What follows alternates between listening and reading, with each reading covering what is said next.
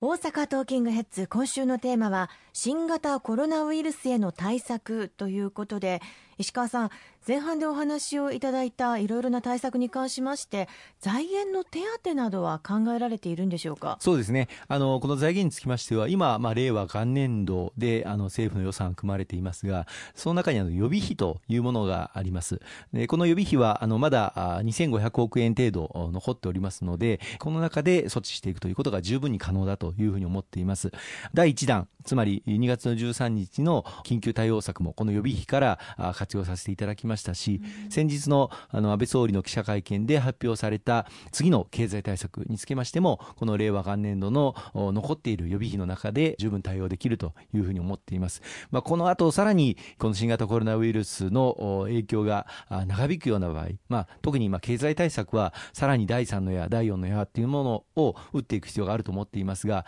今あの国会で審議をしております令和2年度の当初予算の中にも予備費というものがが盛り込まれておりますので、この予算をできる限り早く成立をさせていただいて、新年度、令和2年度になればですね、これを活用した経済対策というものを打っていくこともできるんではないかというふうに思っておりますので、一日も早い、まあ、国会での審議、そして成立を我々与党としては目指していきたいと思っています。まあ、3月に入りまして、この令和2年度の予算案、衆議院で先日可決通過をいたしましたので、3月から参議院で、私のおります参議院での審議が始まっております。与野党ともにこの新型コロナウイルス対策、協力をして、ぜひ乗り越えていきたいというふうに思っています。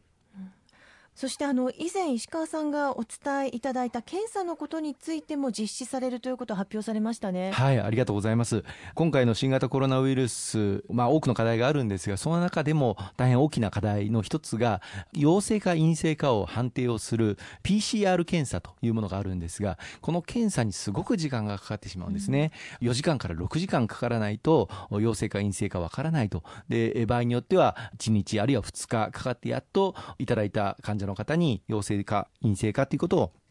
お伝えすることができる。その間にもし仮に陽性であれば、二次感染、三次感染が広がってしまっていたという恐れもあります。できる限り早くこの検査結果を患者の方にお伝えをして、適切な処置を受けていただくということが何よりも重要です。で、この PCR 検査を実は15分で行うことができるという最新型の高速の機器が産業技術総合研究所の関西センターという大阪の池田市にあるところで去年開発され製造販売がすでになされているんですが、まあ、できたばかりということもあって、国の経済産業省も、それから厚生労働省も全く知らなかったんですね。うん、実は公明党の元市会議員の方が、こういう新型の高速 PCR を開発している人がいるということを私に連絡をいただきまして、これはもう2月の頭になりますけれども、経産省、厚労省に伝えさせていただき、また安倍内閣総理大臣、菅官房長官にも直接あのお伝えをさせていただきましたところ、そんな素晴らしい機会があるんであれば、ぜひとも活用しようじゃないかと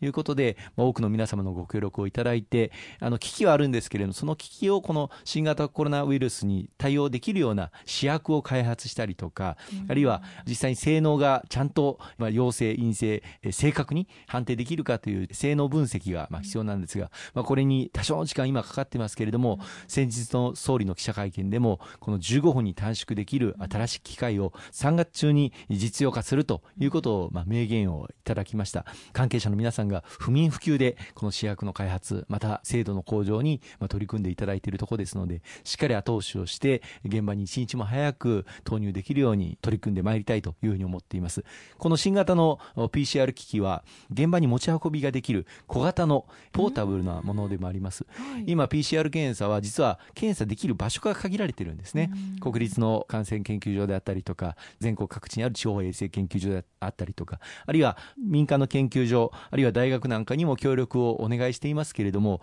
検査をできる場所が非常に限られているので、その検査できる場所まで検体を持ち運ばなければいけない。この検体を持ち運ぶのも非常に厳重な管理をして持ち運ばなければいけないので、それにも人、手間が多くかかってしまうということも、検査がなかなかできないということのネックになっています。この新型の高速 PCR であれば、非常に小型で、例えば医療現場であったりとか、あるいは患者の方が宿泊をされている場所であったりとか、大型クルーズ船の中で検疫をやっていましたが、その検疫をやっている、まさに現場で検疫をやっている方の陽性、陰性を判定したりとか、こういったことができるようになるということも一つのメリットなんです。ただ難点もいくつかありまして、はいあの昨年年末に生産が始まったばかりということもあって製造ラインがそんなに、えー、十分整っているわけではありません。今聞いているのは月100台ぐらいの製造ができるというふうに聞いていますが徐々に徐々にしか、まあ、現場に行き渡らないということをどうかご理解をいただきたいと思いますね。